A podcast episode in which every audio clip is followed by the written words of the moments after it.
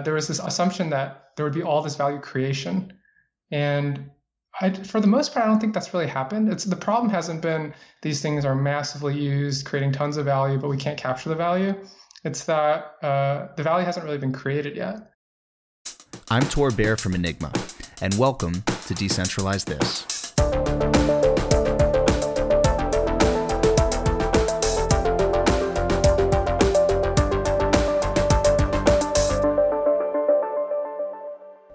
Hello, hello, and welcome to another episode of Decentralize This, presented by Enigma. I'm Tor Bair, I'm the head of growth for Enigma, and on today's episode, I'm speaking with Tony Sheng.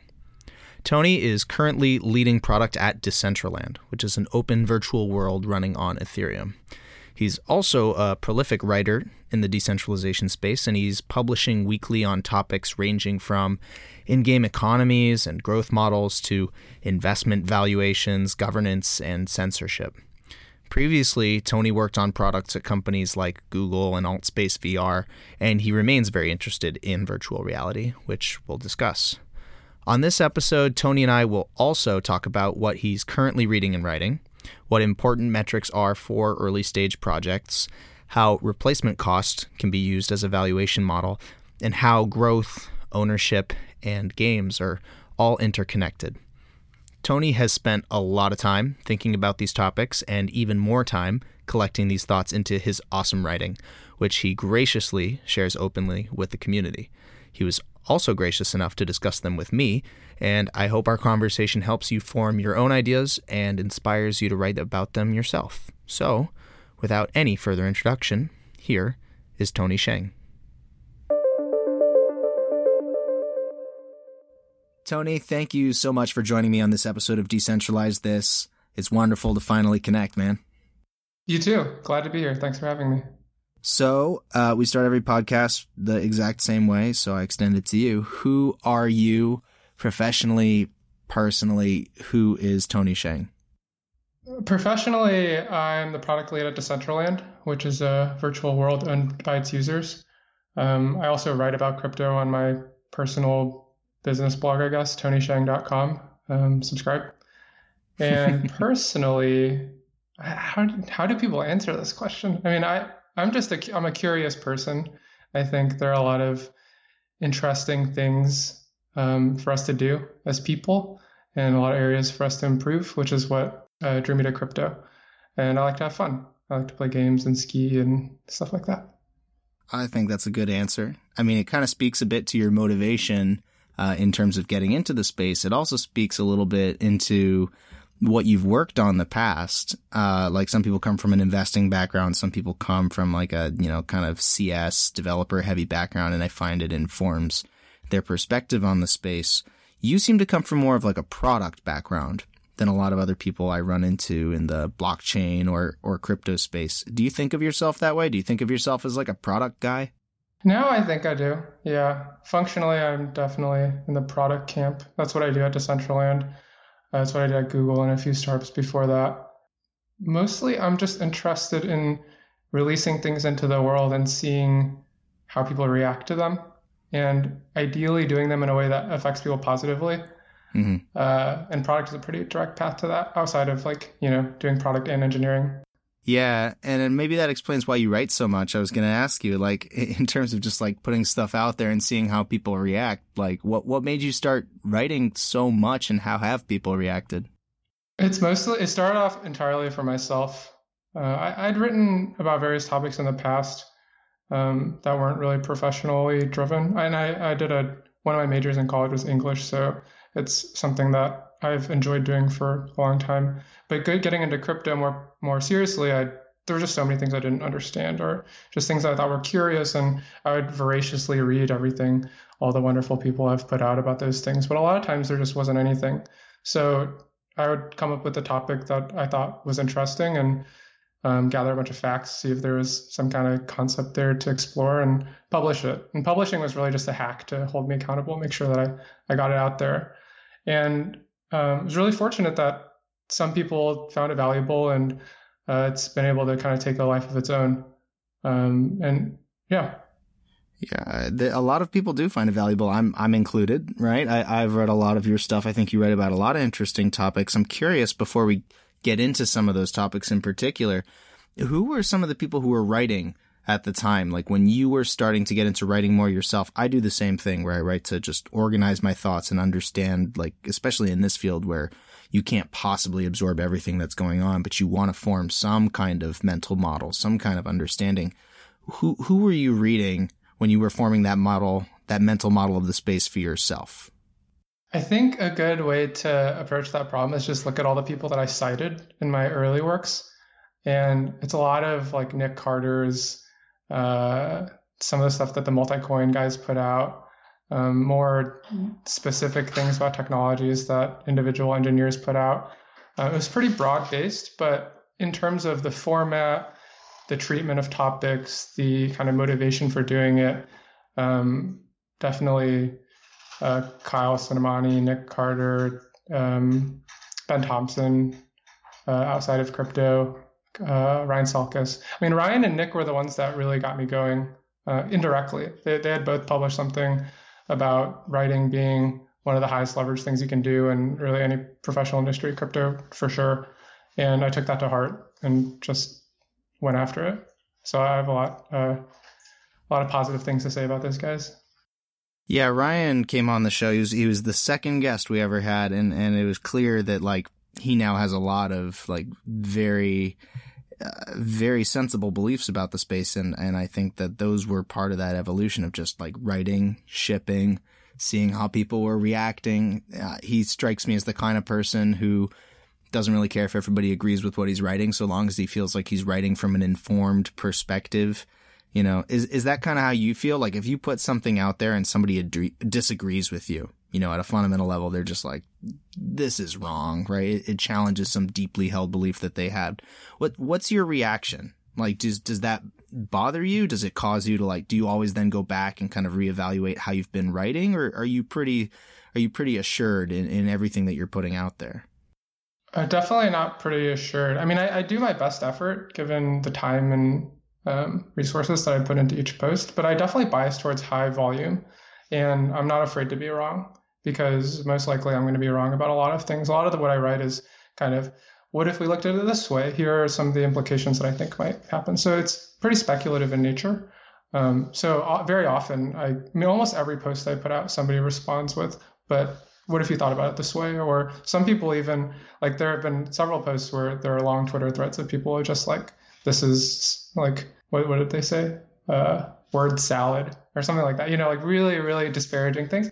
And of course it's not great to feel like people are unhappy with things that you've put out, but it's really helpful.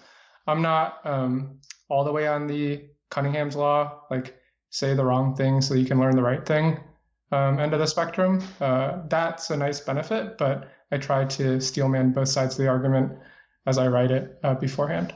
Um, so when I'm wrong, it's like actually super helpful because then I go back and revise it. Usually I'll update the original post and um, write some kind of update in the next post. I think that's a healthy perspective, right? And and, and of course, uh, there's a lot of stuff being written out there right now, like, and people from completely different perspectives are, are writing with equal confidence, right? Like, there's cases where the opinions are mutually exclusive. Only one is technically going to be like right longer term. I guess it's easier to just say like it's shades of gray and you're just coming at that from like the first, from the first perspective. You're just like, this is shades of gray. I'm just going to give it a best effort. And I think that for, for people who are looking to get started with writing, like a lot of people listening to this, I, I think are trying to write more themselves for the same reason that you described. Is there any other advice that you'd give them just about like getting started with this stuff? Yeah, go. I mean, go high volume, and embedded in that is don't be afraid to just publish. Um, don't overthink it. Don't be afraid of other people. Most of the time, people don't even notice. And then once you're at a point where like people are starting to notice, um, think you're you're probably already pretty good. Like you have a pretty good sense of what you believe in and what you want to do, so you're less fragile to like the attacks of random trolls on the internet. Got it. Well, with that said, I think we're ready to start tackling some of the things you have written about. And from how you've described it, We'll talk about some things here that maybe you wrote before that you don't even necessarily completely agree with your own words anymore. And it would be interesting to see in which cases that's true. Um, but let's let's start with one in particular that I thought was really interesting. The one that was uh, called "Growth is Not Price." Something that we focus a lot on this podcast in particular is that you know th- this idea of like we can only measure projects in terms of a market capitalization or something else is just so fundamentally flawed and and not really something that you can or should optimize for if you are a project. On the other hand, that's what drove so much interest toward the space uh, for at least that you know like year plus long period where there was so much hype coming in. So, talk to me about why you wrote that piece, if you recall it, where where you're kind of saying that like price is an environmental effect. What what does that mean? Why did you write that? There's a, I think something that has come up over and over again as I think about what's interesting to explore is, you know, what's um, real usage versus speculative usage, or real adoption versus speculative adoption, and real versus non-real. I mean, it could be fake numbers. It could be just pure like numbers that are based on um, speculation that's completely aside from what value end users are actually getting from uh, these products and services. Uh, in this case, it was, if I recall correctly, I think this was where I talk about ethos users. Is that right? Yeah, I think I think that is the same piece. Okay, yeah. So a lot of people focus on price for projects because it's a really tangible thing to look at. Mm-hmm. And but price can be driven by so many different things. Um, it can be just some random group of people manipulating the price. It can be the team itself manipulating the price.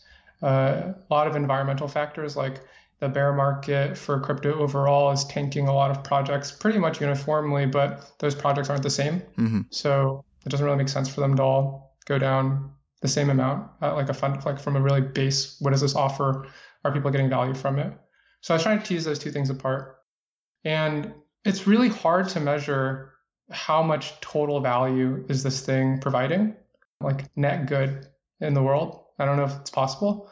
Um, companies are kind of lucky because uh, you just look at cash flow and you know, revenues, shareholder returns, and, and that's actually a, pretty good proxy if you share the values of uh, like you know, capitalism, the, the way our economy works right now. We don't really have that with uh, pure token projects.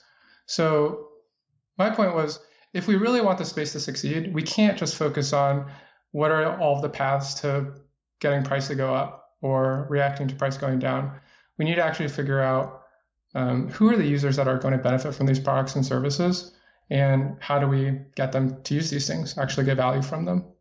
Yeah, so let's talk a little bit about how we might measure that. Because, like you said, price is observable. And I think that's why so many people get caught up in it. That and the fact that, you know, it's not just observable, but it's like then you can somewhat cash out, right? And then you can go away and the, the amount of appreciation, uh, in your initial investment becomes like what you're able to do in completely unrelated markets, right? Like you use it to buy food that's and, and so much of what happens on crypto networks doesn't become food, you know, and that doesn't mean it's not valuable. It just means it's not as liquid as some other things like like price would be. People who like to speculate on the price of underlying crypto assets.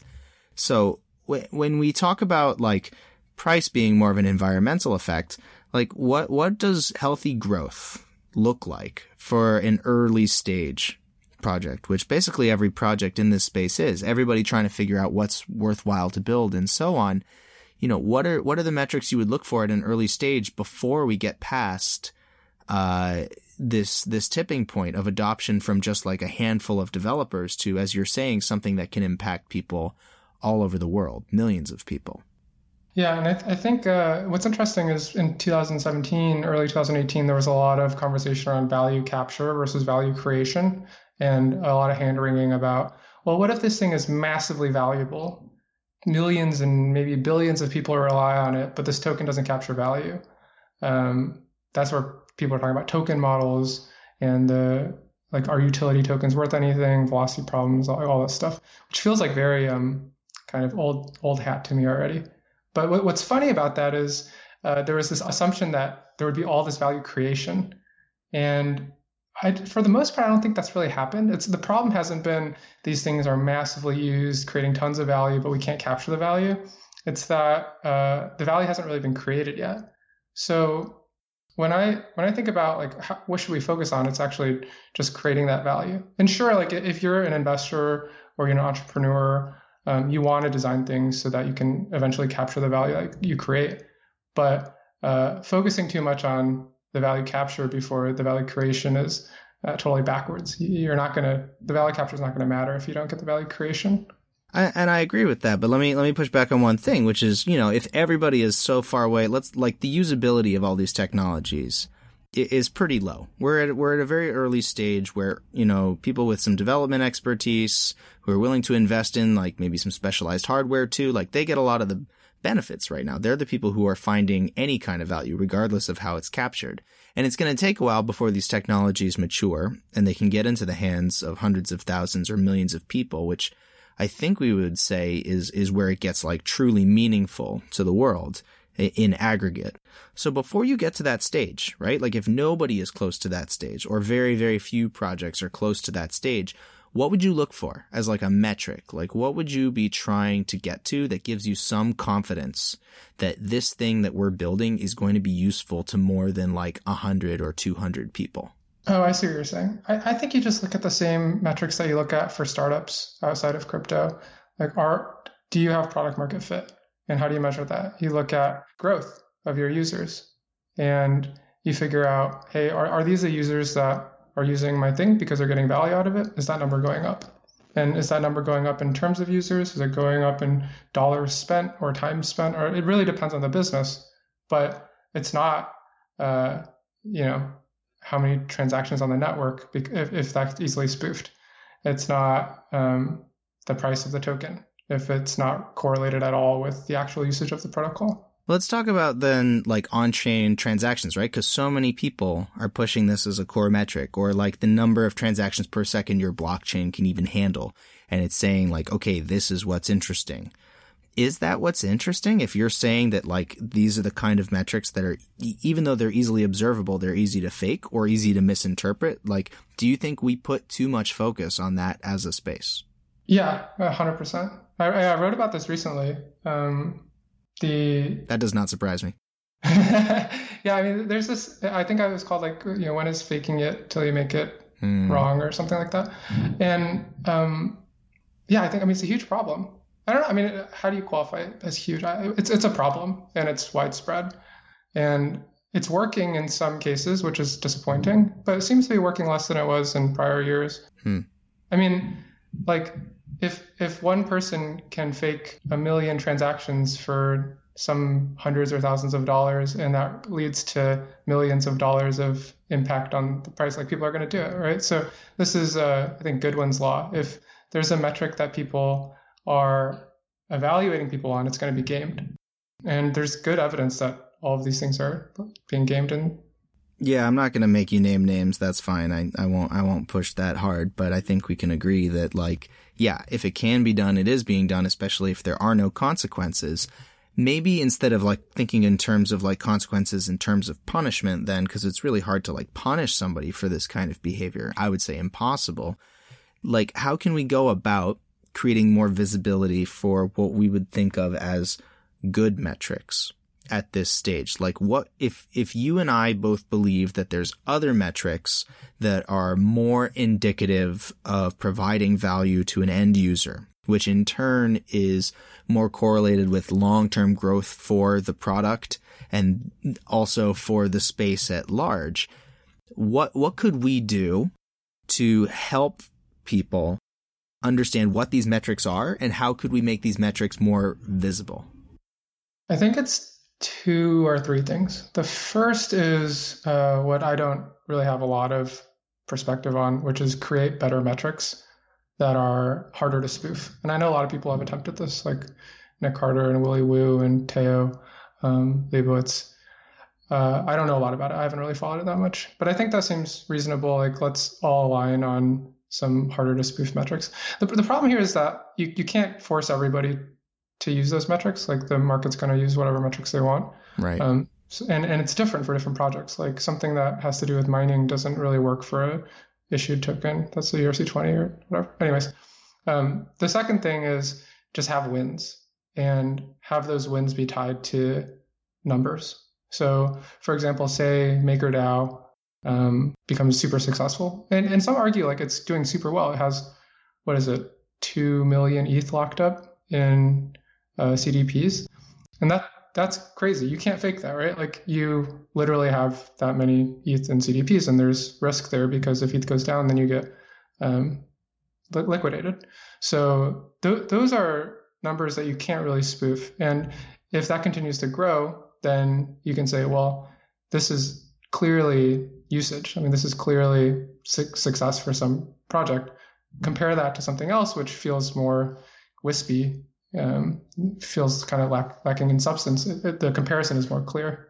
Yeah, I, I think where we are going to keep running into difficulty, right, is it also depends who you know, who's looking at these metrics? If it's an end user deciding which product they're going to use, I don't think they care so much about the metrics necessarily as versus how much they're actually going to get utility from the product. They don't necessarily, it, if it's a social product, maybe this isn't true, but normally they just don't care how many other people are using it. They care if they personally are getting value from it. Yeah, absolutely. Yeah. The, and that, that's, I guess, the third thing where, um, who, who are these metrics for? They're really people that are looking at these are either kind of insiders that are trying to better understand the composition of this entire space, or speculators, investors that want to look at these things to invest. And the, there's an entirely different population that I'm more interested in, which is um, end users that, like to your point, they're not looking at these numbers. They just see something that is 10 times better than what they were using before. And the metric that you know, this, this former group, the investors, builders, et cetera, will want to look at is how painful is it for them to part with this thing? This kind of uh, I don't think it's it's not net promoter score. It's like the you know how upset would you be if this was no longer available to you kind of thing. Right. Well, this links to something else that you've written about uh, in terms of a valuation framework. I've talked elsewhere about why I think one interesting valuation framework might be something that's more akin to options pricing. Um, but I'm very biased because I used to be an options trader. Um, so I want to ask you instead about the thing you wrote about, which is this idea of replacement costs. And you were talking about like if you're looking for how to value something, it really should be about how how expensive is it to a user to lose access to it, or for or or for the world to lose access to it. Can, can you maybe explain, if you can, better than I just did, hopefully, the idea of, of valuing something based on its replacement cost. Yeah, the origin of this is from uh, Tyler Cowen's musing on whether we should value human lives on replacement cost. And replacement cost is commonly used in accounting um, to value assets. So uh, you can't say that this computer that you bought is worth $2,000 if you can buy a brand new one with the same specs. That's $1,000. So it's really used to establish a floor, um, a floor for these values. And it's whatever, given like a few different ways to value it, you have to pick the lowest one. And replacement cost is often the lowest one. Um, and so for human lives, you, you think, you know, should I spend $10 million on, I mean, this is morbid and I really don't know what my position on this is yet. It's pretty like evocative concept. If you need to spend $10 million to keep a 100 year old alive, um, what's, is that worth it? Like, what if the replacement cost is you know, $2,000 to give birth to a new person? Or if you want to do all in costs, you know, send them to college, like raise them, all that stuff, it's probably still less than $10 million. Um, so applied, applied to cryptocurrencies, you know, is it worth it to continue spending money on a project that's going nowhere if you could replace it for much less than what you would spend continuing to develop it. Um, is the it, is something worth uh, its market cap if it would cost less than that to completely replace everything to do with that, including hash power, developer community, all these intangible things. So it's not super useful in practice, but it's a pretty fun way to look at it uh, because it helps you, you know, consider are some of these valuations sane? Are some of these decisions to spend capital sane? and uh, where should we really be focusing our efforts? This would be maybe indirectly, but it's an argument that you know awareness of of a project, awareness of a technology should feed back directly into its value because you know it takes time for people to even learn about new technologies and learn about new networks beyond, you know, actually adopting the product. But say for something like Bitcoin, right, where forking the network is relatively cheap, but replacing the cultural power, let's say, of Bitcoin has proven to be extremely expensive and probably impossible. So how so how how do you think about the replacement cost of of Bitcoin? Is it, I'm not asking you to make like a, an investment call here, right? And I never do on this show, but I'm just saying, like, if you're trying to think about Bitcoin, is this the best way to, to do it? Maybe even beyond thinking of like, you know, the whole store value and, and anything else, but like even just like replacing the cultural relevance of something like this. Can you do it? Yeah, I mean, it, I think it's the replacement cost is relatively high and probably a lot higher than what Bitcoin skeptics would think it is because um, you know no coin or Bitcoin skeptics think it's all magic internet money and there's no substance to it, but in reality, there's a lot of substance to it, tangible and kind of intangible. People that are kind of uh, focus on novelty and think Bitcoin's a dinosaur and doesn't have the features it needs are usually discounting some of the things you mentioned the uh, the developer community, the fanatic adherence to the cult of Bitcoin, all, of this stuff. Um, and we've seen only a couple projects even attempt to uh, come close to what Bitcoin has in, in those dimensions. Like Ethereum's done really well. Ripple has in its own way, even though it's a problematic project. And um, you can see a lot of failed attempts in its wake. Like all of the forks of Bitcoin haven't been able to successfully uh, replace Bitcoin. Um, and, and part of the reason people are so excited about Grin is because it's one of the first times people feel uh, there's a another project that might have this uh, this kind of halo around its immaculate conception and um, fair launch and all those kind of things.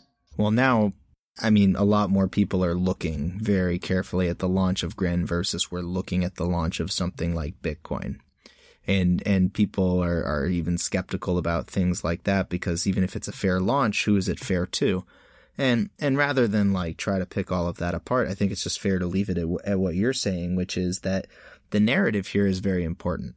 And, you know, perception is very important. Like if I found out tomorrow that Grin had a secret pre-mine, that would very much, you know, challenge my perspective on it. But you know, you, you can only reach that point if there's enough visibility into these projects to, to even know that there would have been a, a secret pre-mine, right? Right. So it, it's very, it's very complex. You do a great job on your blog trying to tease all of this stuff apart. So let's return to another aspect of this growth puzzle, which is this idea of like, you know, the local maxima of getting developer adoption versus the global relevance that I think only really Bitcoin has approached, where it, it's reached the cultural consciousness. There's mainstream adoption to some extent. You know, there was there was a tipping point. You know, probably difficult to identify in retrospect, but there was a tipping point at which this occurred. How? Uh, let me let me be specific. Like, what kinds of technologies, what kind of platforms, products, protocols are you seeing right now that you think have the potential to break past that tipping point into the cultural consciousness? And how are they going to do it? So I I think um, Bitcoin is pretty unique because it's uh, the market is money. Money is the size of I mean the, the TAM for money is um, everybody because everybody uses money, and that makes it easier to achieve a massive brand, be the first, you know, feasible internet money, exist for 10 years, um, have credible businesses built around it, have credible people talk about it. Uh, so it's hard to imagine any other cryptocurrency getting that level of brand recognition unless they're also tapping into this kind of money concept. Even World Computer, it's not as the market's not as big as um, as money, but I, I actually I don't think that's important. It's important for Bitcoin. It's important for I mean the money use case is you know probably the most compelling for cryptocurrencies.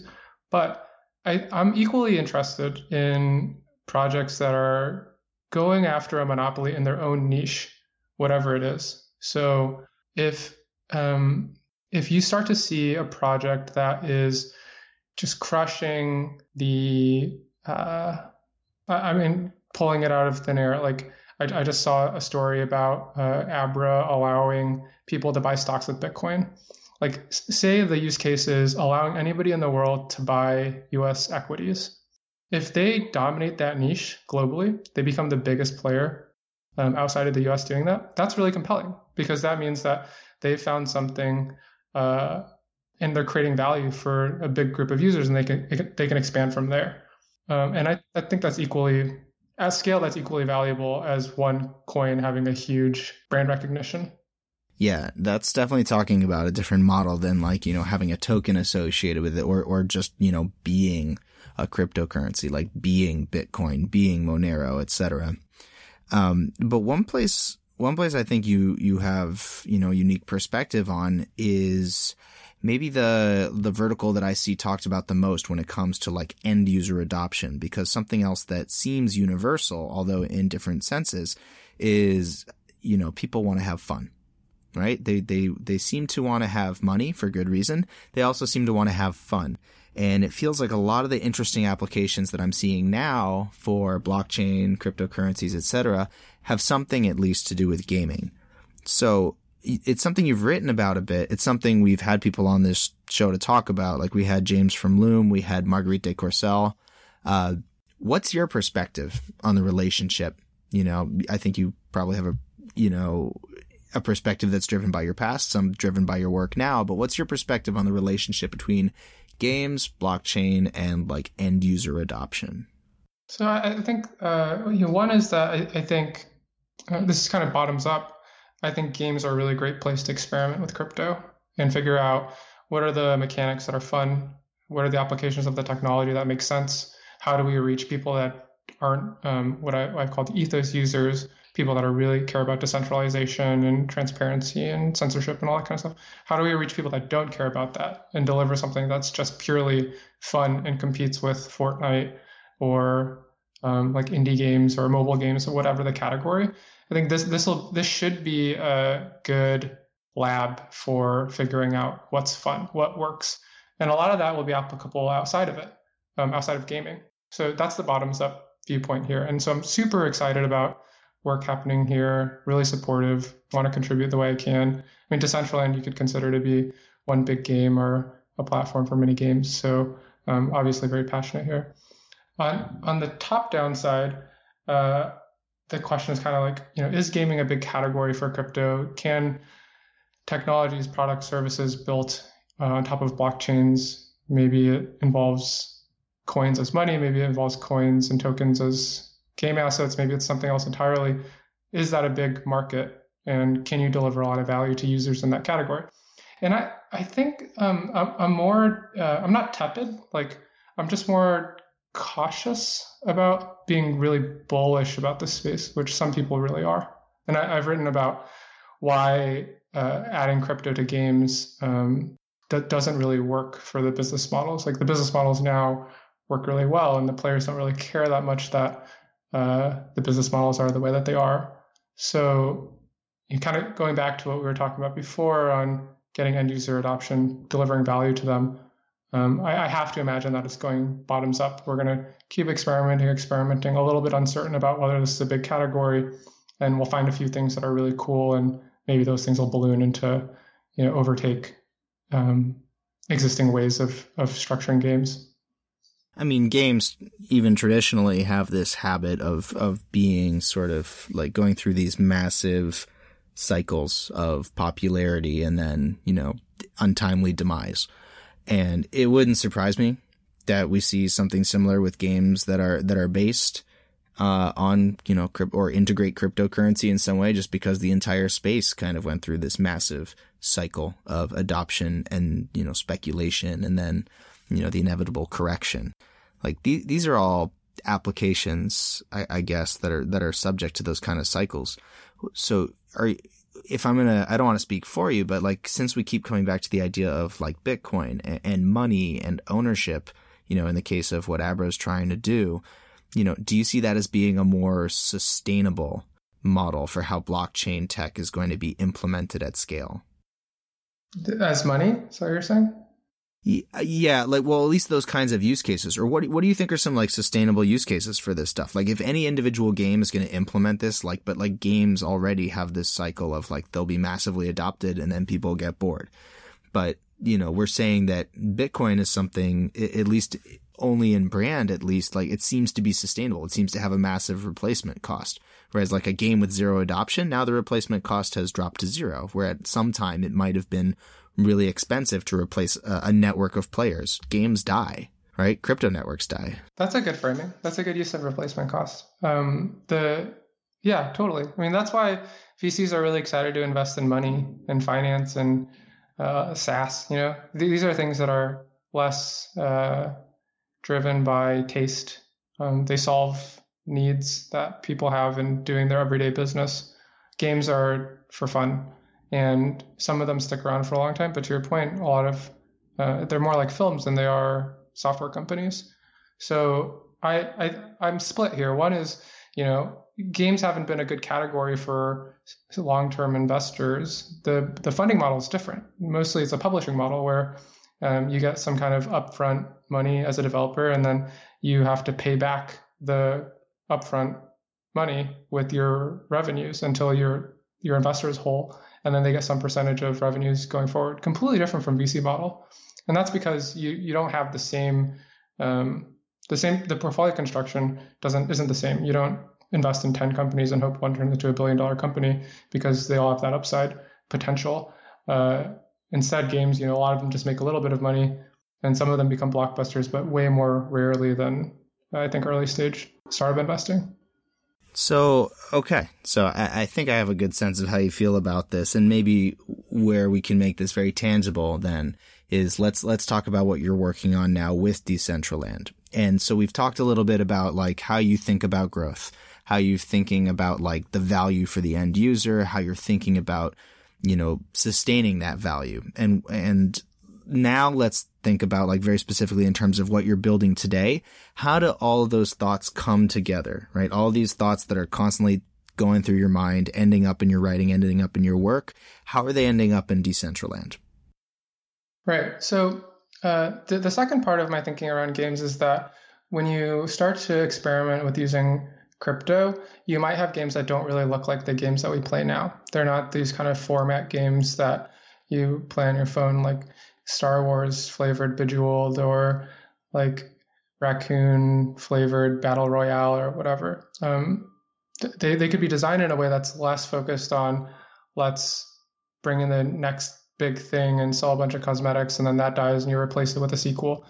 Um, and we probably don't have enough time to go into. Uh, well, so I'll, I'll, just quickly go into one thing that I, I think is interesting. Uh, this is kind of like unproven from a regulatory perspective, but you could have um, game assets that actually give you claims to cash flows in the game. And so users end up becoming more invested into the long term success of uh, the game itself. So th- there are things like that, that that can change the dynamics around the interactions of the gamers and the game itself. And you can see more sustainable platforms get built on top of that, game platforms. Um, Decentraland is, I, I, think Decentraland is different than the kind of uh, flavor of the month games because we're not really trying to build a flavor of the month game. We're trying to build a world. And historically, it's been extremely hard to build virtual worlds, but extremely compelling. But the ones that are successful, they've uh, they've kind of stuck around. Um, Second Life, I've always pushed back on people saying Second Life failed because even today, creators on Second Life are making, I think, Philip Rosedale just tweeted like $70 million, 60 to $70 million a year in Second Life today. And people thought it died 15 years ago. So creating this, um, we're, not necess- we're not setting out to create uh, a game. We're setting out to create a place. And our thesis is that by giving people more ownership over the place, it'll have more lasting value, uh, incentivize people to contribute more to that world, and um, the sum of all of the contributions of the people that own the world will dwarf any contributions that a single company could make to a world. I, I love the thesis. Obviously, you're not alone in kind of having this thesis around, you know, what, what a platform for this might look like that's combining elements of decentralization and blockchain and, you know, these game worlds that, you know, traditionally have been things like uh, Second Life or other platforms. I find it very compelling. How would you, so how would you characterize it? Like looking at something like what Decentraland is doing versus uh, other protocols, which may not have as like strict of a focus on like uh, creating th- this world, this virtual world, but more just like a world computer.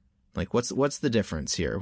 It, not just to the end user, but just like conceptually. Like they're both so hard for me to wrap my head around. How do you, how do you think about it? Well, the, Decentraland is easier to wrap your head around, which is which is nice. That's been a really lucky um, outcome for what we set out to make. When you say it's like X, Y, or Z, but you own the land, uh, everybody gets it. And of course, the implementation details are more complex than that, and trying to wrap your head around Ethereum and et cetera is, is hard. But that kind of gets the you know your, your point too. You start to try to explain the world's computer part, and people either get it or they don't, and uh, it's so abstract. And and the users are going for with that are either um, speculators, and most of them are speculators in a uh, smart contract protocol, and then some developers. And the developers are super valuable because they create things like Enigma or Decentraland or you know, what have you. And it's those developers that are going to make those uh, smart contract protocols valuable. But with uh, Decentraland, it's kind of in this weird middle where it's it's not really chain or protocol, and it's not really an end user app. It's kind of both. So you could look at it as you inherit the costs of both, the, the disadvantages of both, or the the benefits of both. And I think it's, you know, obviously it's both, but I think what's really cool is we're this year we're really focusing on attracting end users, getting people that don't necessarily need to understand Ethereum to create content for the world, explore the world, hang out with their friends, things like that. And the opportunity that you have going back to the beginning of our conversation is that you guys have your own metrics that you can develop. They're not going to apply to something like Enigma uh, where it may be a lot more about on-chain adoption or, or, or you know, de- products that are developed on top of the protocol. And for you, you're going to have these end user metrics that you're going to have the opportunity to tell people like this links back very strongly to the actual value that it's providing to the end user. It's not just like on chain transactions. It's like there is a person out there somewhere who was willing to invest in this platform and we can show how much or how often. Yeah, that's actually right. I never really thought about it that way, but that it's kind of a cool concept. You, you'll be able to walk around and see like every single piece of land that you traverse just walking around the world. That's something somebody's invested their time and energy into developing. It's not just you know some game development team somewhere. Well, to tie all this up, let's move into kind of what I wanted to do as my last topic because you were in the virtual reality space for a little bit, right? Mm-hmm. I I was studying when I when I was at MIT. I was I was doing some looking into like the VR space and the AR space at the same time that I was looking into the blockchain space, and it feels like these cycles in terms of like how people are evaluating the potential of the technology versus how the technology is being valued versus what actual adoption is looking like and how the technology has actually advanced. There was this same sort of like over excitement and then potentially over correction. Yeah, absolutely. So now, like, so how do you see those two cycles? How how have they kind of coincided? Do you see those same parallels? And and now, how are you seeing like do you think that they have something to learn and something to gain from each other? I, I guess. I mean, I I always you know joke to I guess myself that I'm a year too early or a couple years too early to technologies. I, I did it with online video and then um, VR and, and, now now crypto. To I mean to some degree, I think if if I I, I kind of time the the middle of the hype cycle uh, before it's ready. And I, I think the lesson here isn't and I, but that's fine, right? Like you, you end up having more time to learn about the technology, build a foundation in it, meet all the people that are really believers in it, and that really helps you longer term building that space. What what can you learn from it? I mean, I think it's that uh, these cycles happen pr- pretty frequently, and the separating the exuberance from the fundamentals is a hard skill, but something that's useful. And I think every cycle I get a little bit better at it. And I think that's part partly why it's such a theme in my writing because I'm just trying to understand, you know, what, what are some ways of thinking about this that can help in future cycles. And if you really believe in it, just kind of stay the course because uh, all, with, with these cycles, they, they get up, people get really excited, they go down, people get really depressed, and then eventually many of them become really promising areas. And I, I definitely see that happening in VR.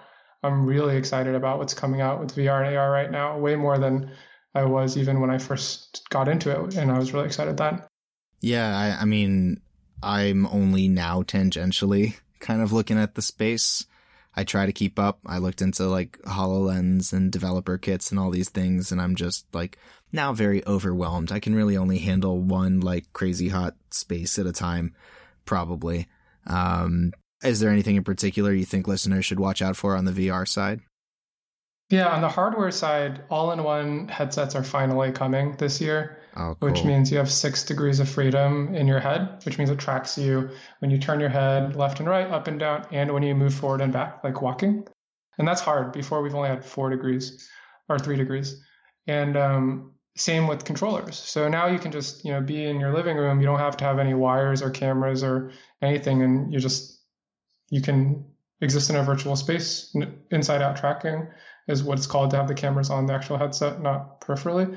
That's amazing. I mean, that, that feeling of uh, immersion is unbelievable. Like you've really never felt anything like it. And then on the software side, I think a lot of the companies that started you know, at the base of the hype cycle around VR, some of them are going to be worth a lot of money on the consumer side. Before, everybody was pretty down on consumer VR for a while the, the project that I worked on was called AltspaceVR. It was a, kind of a virtual world, mostly a communications platform for VR. And our competitors, uh, VRChat, uh, Rec Room, Bigscreen, um, the other kind of approaches on the same, uh, they're, they're getting really cool. And AltSpace is getting really cool too. So all, all of these things they they, they felt a little janky. They weren't really working that well. But now you're seeing some really unbelievably rich communities and content forming in these worlds. And so if you haven't seen it before, I really recommend checking out a, a bunch of these things. I, I think you'll get you'll be blown away. That's that's super exciting. I have to go throw out some things in my living room so I can go put a bunch of VR stuff in now. Apparently, that's that's that's the call to action here. but I think, you know, again, that's motivating. And if you're listening to this, right, I think it's motivating to hear that like technologies are coming, you know, they change, like people have to leave the space, they enter the space. Things that we all believed, you know, turned out to not be true, but things that we didn't even know were possible are becoming possible. And if there's anything that I hope happens in the blockchain decentralization space, you know, that has already been happening in these other spaces that have gone through similar cycles, it's that, you know, eventually some really cool stuff can happen and stuff that can get into the hands of individual people. And you just don't know, you know, to to what extent like how how far are we from these missing pieces? maybe you don't know unless we keep kind of experimenting and getting it into people's hands. Yeah, and I think like what it's a really instructive lesson on um, the kind of ethos-driven motivations of founders and early adopters, and the kind of pra- practical uh, motivations of end users. Back then, everybody in VR, everybody was really focused on, I want people to feel closer together. I want the world to feel more unity like that kind of stuff, you know? Like there was a, a different set of ethoses around early VR. Um, thinking and, and VR heads will yell at me for saying early VR because it's not really early VR, but you know, modern early VR. Um, similarly, I think with crypto, I, I write about you know let's let's not focus so much on the ethos stuff, but it's it's kind of a, a yin and yang. The the folks that stick around, build stuff, driven by ethos because they want to see a, a world that has this or that censorship resistant money, private internet, whatever it is. Um, when they stick it out and they focus on delivering real value to real users, those users aren't going to necessarily care about the ethos side of things, but the net result is going to be you have these things that you cared about. But you have to package them in ways that end users like get value from. Well, I'm really looking forward to seeing, you know, not not just the base layer technologies develop, you know, like we're working on, but also these end user layers, like the the application layer is coming. People are starting to value UX a little bit more, so I'm really excited to see what you guys continue to build over at Decentraland. I'm excited to keep reading what you're writing. So for people listening, if they want to keep an eye on the stuff that you're putting out or the stuff that uh, you're, you're putting out at Decentraland, where can they go to learn more about you, the project, etc.? Yeah, Decentraland is decentraland.org. Um, and Twitter, I think it's just at Decentraland. And for me, uh, TonySheng.com. And I'm on Twitter at TonySheng. Awesome. I'm going to be looking out for what you publish next. Uh, you know, I, I still try to make time in my day for, for the few people where it's like they're going to put out something that I haven't read anywhere else. And I, I definitely feel like you're in that category. I encourage everybody to go check it out.